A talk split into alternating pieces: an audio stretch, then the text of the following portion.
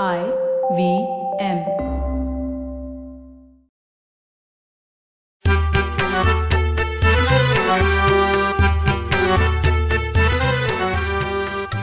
नमस्कार मंडळी मी डॉक्टर राजीव. आणि मी माणिक. माणिक लहानपणी किती गमती गमतीचे छंद असतात ना एकेकाला? आता मला मला पोस्टाचे स्टॅम्प जमवायचा छंद होता. त्याच्यासाठी वेगळे अल्बमही मिळत मला आठवतंय मी मित्रांना बोलावून माझा स्टॅम्पचा अल्बम आनंदाने दाखवत असे. आणि आम्ही स्टॅम्प एक्सचेंज देखील करायचो.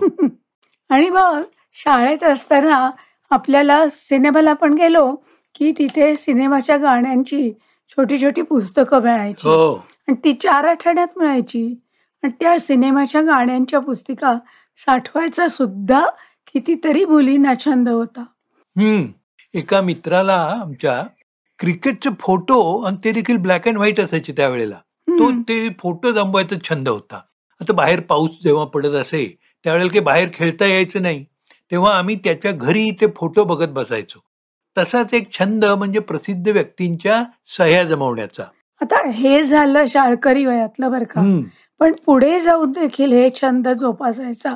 कित्येकांना नाद असतो. हो. आपल्या जवळच्या मृणाल तुळपुळेचा बेल्स म्हणजे घंटा जमवण्याचा छंद आहे. हो. तिच्याकडे देशी विदेशी अनेक घटांचा संग्रहच आहे. असा बरं का संग्रह करायची एखाद्याची वृत्तीच असते. आपले स्नेही ऑर्थोपेडिक सर्जन डॉक्टर आनंद केळकरांना सुद्धा जुन्या वस्तू पुराण्या चिजा जमवण्याचा त्यांचा संग्रह करण्याचा छंद आहे.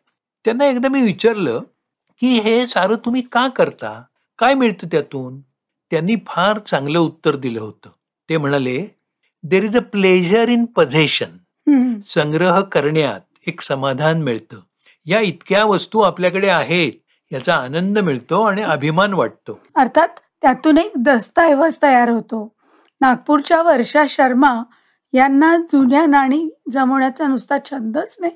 तर आजवर त्यांनी प्राचीन नाणी या विषयात पीएच डी देखील केली आहे वर्षाताई शर्मांनी नागपूर विद्यापीठातून प्राचीन इतिहासात एम ए केलं आणि त्यानंतर प्राचीन भारतीय इतिहास संस्कृती आणि पुरातत्व या विषयाचे प्रमुख डॉक्टर प्रदीप मेश्राम यांच्या विषयात डॉक्टरेट पण मिळवली. हो. तो वर्षातही काय म्हणतात की नाण्यांचा संग्रह करणाऱ्या प्रत्येकाने निदान स्वतःच्या संग्रहातल्या नाण्याबद्दल तरी शक्य तितकी माहिती करून घ्यायला हवी. हो म्हणजे वस्तूंचा संग्रह करता करता त्या वस्तूंबद्दलच्या माहितीचाही संग्रह जमा होतो. हो. निरनिराळ्या कालखंडात वेगवेगळ्या राजवटींनी घडवलेल्या नाण्यांवर विशिष्ट चिन्ह मग कोरलेली असतात. हो. आणि त्यावरून तेव्हाच्या काळात समाज आणि संस्कृती याविषयीचा अंदाज बांधता येतो. हो. म्हणजे संग्रहालय ही गतसंस्कृतीचं जतन करत असतात. हेच जगप्रसिद्ध लुव्र म्युझियमबद्दल देखील म्हणता येईल. ते फक्त कला संग्रहालय नाही तर कला इतिहासात बरंच काही आहे. पॅरिसचा आत्मा म्हणवणाऱ्या लुव्रचा आवाकाच शब्दात न मावणारा आहे. तरी देखील अरुंधती देवस्थळी या विदुषींनी या लुव्रची ओळख ओघवत्या शब्दात करून दिली आहे. हम्म, अरुंधतींबद्दल सांगायचं तर त्या इंग्लिश आणि अमेरिकन तौलनिक साहित्याच्या अभ्यासक युनेस्कोच्या दोन प्रकल्पात काम करण्याचा अनुभव असलेल्या या साऱ्या हिमालयातील एका खेड्यात वाचनालयाचं नेटवर्क चालत साक्षरतेचं काम करतात सध्या. त्या म्हणतात लूर संग्रहाची समृद्धी अपरिमित आहे. लूरवर काही भेटींच्या आधारे बोलणं म्हणजे दारिष्ट्याचंच आहे बरं का. म्हणजे हत्ती आणि सहा आंधळे असतात ना तसाच हा प्रयत्न असेल. इसवी सनापूर्वी काही वर्ष ते विसाव्या शतकाच्या अर्ध्यापर्यंतची मांडलेली ही अभिजात कला आहे. अनेक कसोट्या लावून निवडलेल्या अडतीस हजारच्या वर कलाकृती आणि कलावस्तू दर्शकांसाठी अभिरुच पूर्ण पद्धतीनं मांडलेल्या आहेत. लुरच्या साठ हजार सहाशे चौरस मीटरच्या परिसरात जगातल्या कलासंग्रहांच्या यादीत लूर तिसऱ्या क्रमांकावर असलं तरी गुणवत्तेत त्याचं कलात इतिहासात अव्वल स्थान आहे. खरंच मानवनिर्मित सौंदर्य कालजयी असू शकतं हे सिद्ध करणारं देखणं उदाहरण म्हणजे पॅरिसचं लुव्र संग्रहालय. या संग्रहालयातल्या कलाकृती जपण्याचा फ्रेंच लोकांनी पराकोटीचा प्रयत्न केला. हिटलरच्या नाझी सैन्यानं जेव्हा पॅरिसवर आक्रमण केलं ना तेव्हा जमतील तेवढी चित्र कलाकृती इथून हलवून गुप्त जागी लपवून ठेवल्या. पण तरी मोठाले पुतळे हलवणं शक्यच नव्हतं. म्हणून विध्वंसापासून हे संग्रहालय वाचवण्यासाठी दुसऱ्या महायुद्धात हिटलरच्या सैन्याला पॅरिस खाली करून ताब्यात दिलं गेलं. कोणताही प्रतिकार न करता. मग त्यासाठी जगभरात विशेषतः ब्रिटनमध्ये फ्रेंचांची निंदा नालस्ती केली होती. आणि बरं का ह्याचा एक गमतीशीर संदर्भ श्रीना पेंडसे यांच्या लवाळी या कादंबरीत वाचकांना लिहिलेल्या डायरीत देखील आहे. पण सुरुवातीपासून अनेक बरे वाईट प्रसंग झेलूनही या लुव्रचं सौंदर्य कलकलेनं वाढतच राहिलेलं आहे. या राजस संग्रहातल्या करोनाचा काळ वगळता दररोज पंधरा हजारच्या जवळपास दर्शक लुब्रला भेट देतात आणि कॅफेमध्ये कलाकारांचे अड्डे जमतात. हो, हो लुव्रच्या जवळच्या कॅफेमध्ये कलावंतांचे अड्डे जमतातच. पण लुव्र म्हणजे फ्रान्सच्या राष्ट्रीयत्वाची ओळखच झालंय. हे भाग्य देशाचं आणि नागरिकांइतकंच लुव्रचंही नाही का? अशी अलिखित परंपरा कदाचित फक्त फ्रेंच संस्कृतीतच जन्माला येऊ शकते आणि पिढ्यानपिढ्या जतन होऊ शकते.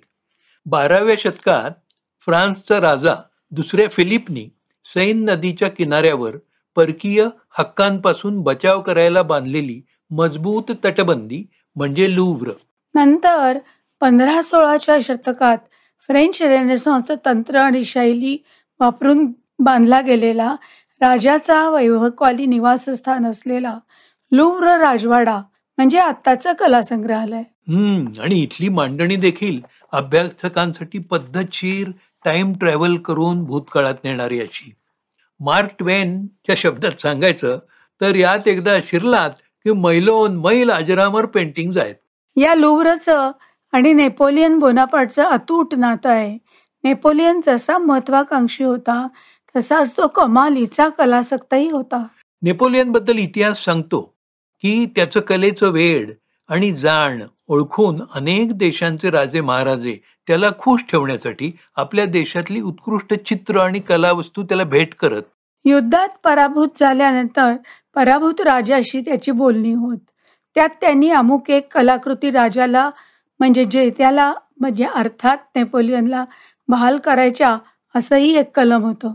फ्रान्सच्या राजघराण्यातली कलाप्रेम इतकं मनस्वी होतं की इटलीहून लिओनार्दो द विंचीला दीर्घ मुक्कामासाठी फ्रान्सचा राजा ज्याचं नाव फ्रान्सवा असं होतं त्यांनी आमंत्रित करून त्याच्याकडून चित्र काढून घेतली. लिओनार्दोनं त्याच्या आयुष्याची शेवटची तीन वर्ष फ्रान्सच्या राजवाड्याजवळच्या किल्ल्यात काढली.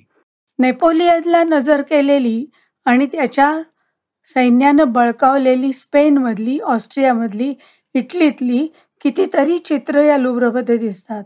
त्यामुळे पॅरिसमधलं लुव्र हे जगातलं सर्वोत्कृष्ट संग्रहालय राहिल्यावर पॅरिसमधली बाकी प्रेक्षणीय स्थळं नाही नाही पाहिली तरी काही बिघडत नाही असं एक समज आहे.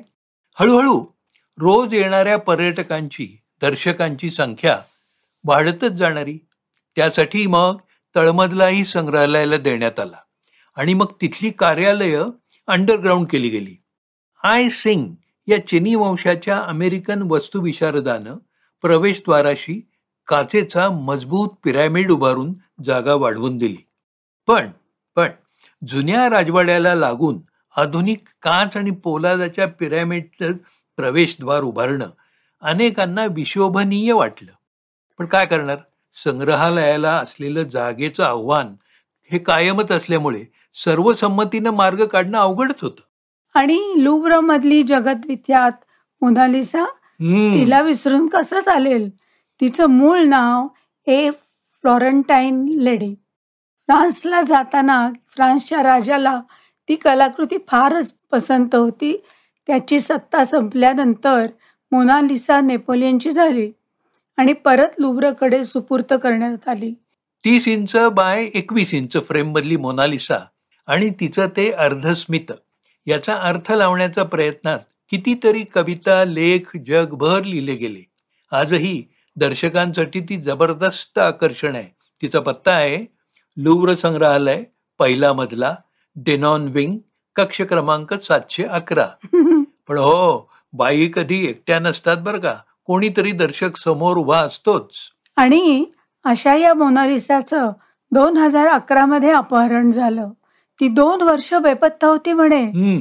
कडे लोट बंदोबस्तातही या सुंदरीला लुव्रमध्येच काम करणाऱ्या एका इटालियन कर्मचाऱ्यानं पळवून लावलं होतं आणि तिला इटलीला नेली होती.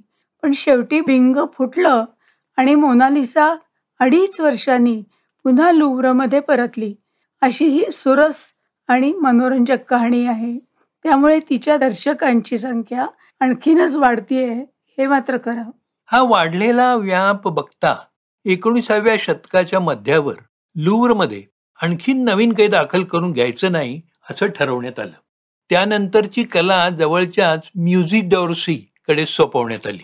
तसंच हा अनमोल कला संग्रह अगदी आवाढव्याच्या पलीकडे जायला लागला तेव्हा दोन हजार सात मध्ये अबुधाबीत दुसरं लुव्र बनवायचा निर्णय घेतला गेला. लुव्र हे नाव वापरण्यासाठी सुद्धा तीस वर्षांसाठी बरं का कित्येक मिलियन डॉलर्स मूळ संग्रहालयाला फी म्हणून देण्यात गेले होते. पण हे नवं संग्रहालय अतिविशाल अशा दोन लाख साठ हजार चौरस फुटांच्या जागेत आहे. आणि ती अरबी द्वीपकल्पातील सर्वात मोठी आंतरराष्ट्रीय कला वास्तू आहे हे मात्र खरं. लुव्रपासून चालत पंधरा मिनिटांच्या अंतरावर सैन नदीच्या दुसऱ्या किनाऱ्यावर एका अर्थानं लुव्रचा उत्तरार्ध असलेलं मुझी रोडोर्सी म्युझियम आहे बरं का. त्या पूर्वीच्या रेल्वे स्टेशनचं नूतनीकरण करून तयार केलेला न्यू डॉर्सीमध्ये अठराशे अठ्ठेचाळीस ते एकोणीसशे चौदा या कालखंडातील कलाकृती आहेत. चिरतारुण्याचं वरदान असलेल्या सेन नदीच्या किनाऱ्यावर रंगीबेरंगी फुलांनी आनंदी दिसणाऱ्या विस्तीर्ण बागा आहेत. म्हणजे लुव्र इतकंच त्याचं कोंदणही सुंदर आहे. आणि जवळच नॉत्रडॅमसचं धीर गंभीर कॅथेड्रल आहे आणि तिथून चालत चालत अर्ध्या तासाच्या अंतरावर प्रसिद्ध असलेला आयफेल टॉवर आहे. हा सगळा ट्विलरी गाईन गार्डन्सच्या परिसर पाहताना पॅरिसच्या सौंदर्यासक्त सुंदर ऐसिक भागाची प्रचिती येते शब्दात न मावणारं समाधान देणारा हा भाग आपल्याला हा अज्ञात कलाप्रांत केवढा विस्तीर्ण आहे याचंही भान देऊन जातो. जणू काही सौंदर्य पाहायचं तर असतंच पण जगायचंही असतं हे पॅरिसचं सांगणं असावं बहुतेक. बघ ना संग्रहकांबद्दल बोलता बोलता आपण सैन नदीच्या काठावरून हिंडून आलो. लुव्र सारखं कला संग्रहालय बघताना अगदी भान हरपून गेलो. हो आज आपण यात रंगीबेरंगी आनंदात थांबूयात. पण पुढच्या वेळी आणखीन काही कला संग्रहालयांना भेटी देऊयात. म्हणजे लंडनमधलं टॉवर ऑफ लंडन म्युझियम हैदराबादचं सालारजंग म्युझियम आणि आपल्या पुण्यातलं आपल्याला ज्याचा अभिमान वाटावा असं एक अनोखं म्युझियम आपली वाट पाहत आहेत तेव्हा पुन्हा भेटूच त्यांना अनुभवायला मराठी खिडकीतून. मराठी खिडकीतून? तुम्हाला मराठी खिडकीतून हा आमचा पॉडकास्ट आवडला असेल ना तर तुम्ही आम्हाला फेसबुकवर जरूर सांगा. आणि तसंच तुमच्या नातेवाईकांना मित्रमंडळींनाही जरूर ऐकायला सांगा. काय? पुन्हा भेटूया गुरुवारी मराठी खिडकीतून फक्त आय व्ही एम पॉडकास्ट